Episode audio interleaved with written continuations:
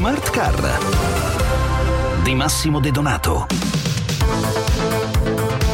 Costi, dibattito sull'RC auto, incentivi, batterie, ma anche icone che tramontano. Sono Massimo De Donato e questi sono gli argomenti di stasera del nostro consueto appuntamento con il mondo dell'auto e della mobilità. Automia quanto mi costi? Secondo una recente stima di Anfia, il carico fiscale complessivo sulla motorizzazione italiana potrebbe raggiungere addirittura i 77 miliardi di euro.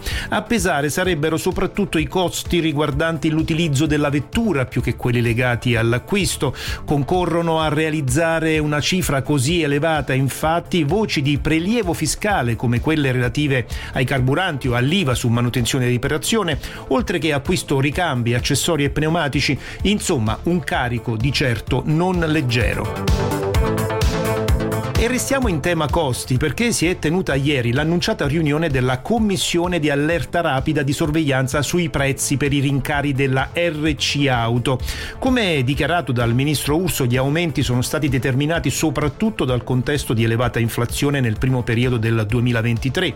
Se da un lato è necessario intervenire ancora affinché cali la dinamica inflattiva, ha detto Urso, il governo è al lavoro per il riordino dell'intero sistema assicurativo nazionale nazionale. Seguiremo ovviamente con attenzione la vicenda anche perché quella di ieri era solo la prima riunione di questo tavolo.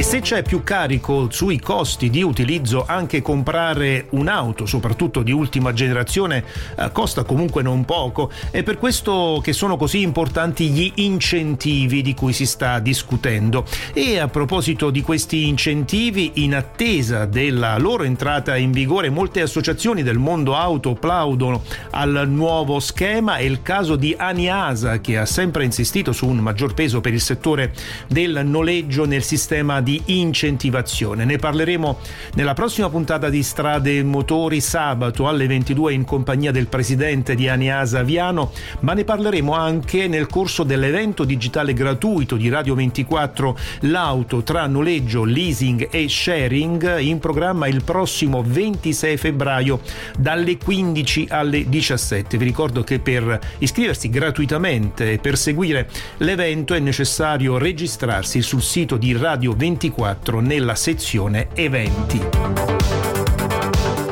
Incentivi serviranno, come ben sappiamo, per convertire il nostro parco mezzi in un parco più green, costituito anche da veicoli a batteria. E restiamo proprio in tema batterie. Forse non lo sapete, ma c'è una giornata dedicata agli accumulatori. Tra qualche giorno, per la precisione il 18 febbraio, si celebrerà infatti l'International Battery Day, proprio in occasione del compleanno dell'inventore della batteria Alessandro Volta. E siccome questo oggetto è ormai al centro anche del mondo dell'auto, abbiamo deciso di scoprire un po' di curiosità al riguardo. I dettagli in questa scheda. Negli ultimi decenni il termine batteria è diventato sempre più frequente nel glossario dell'automotive. È per questo che in occasione della giornata mondiale della batteria, Wallbox, azienda impegnata nelle tecnologie di ricarica per veicoli elettrici, ha deciso di mettere nero su bianco alcune curiosità sul tema. E si parte proprio dalla parola.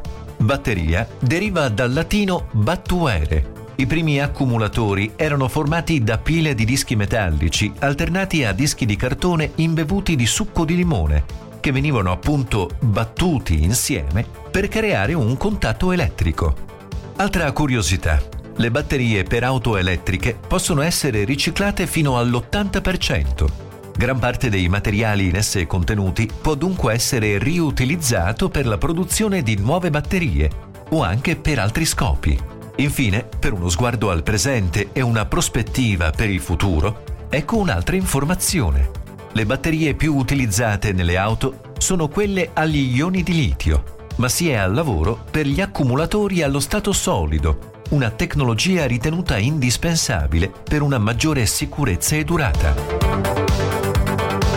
E chiudiamo con una brutta notizia per i tantissimi appassionati perché Smart 4Q, l'ultra compatta che aveva conquistato e che ha conquistato negli anni milioni di automobilisti, è arrivata al capolinea. Come già annunciato infatti a partire dal prossimo marzo non verrà più prodotta. In realtà già dall'entrata in scena della versione esclusivamente elettrica l'auto dal parcheggio facile aveva cominciato a perdere il suo appeal. A lutto tra virgolette per l'annuncio la tra trafficatissima Roma, città con il record di smart vendute.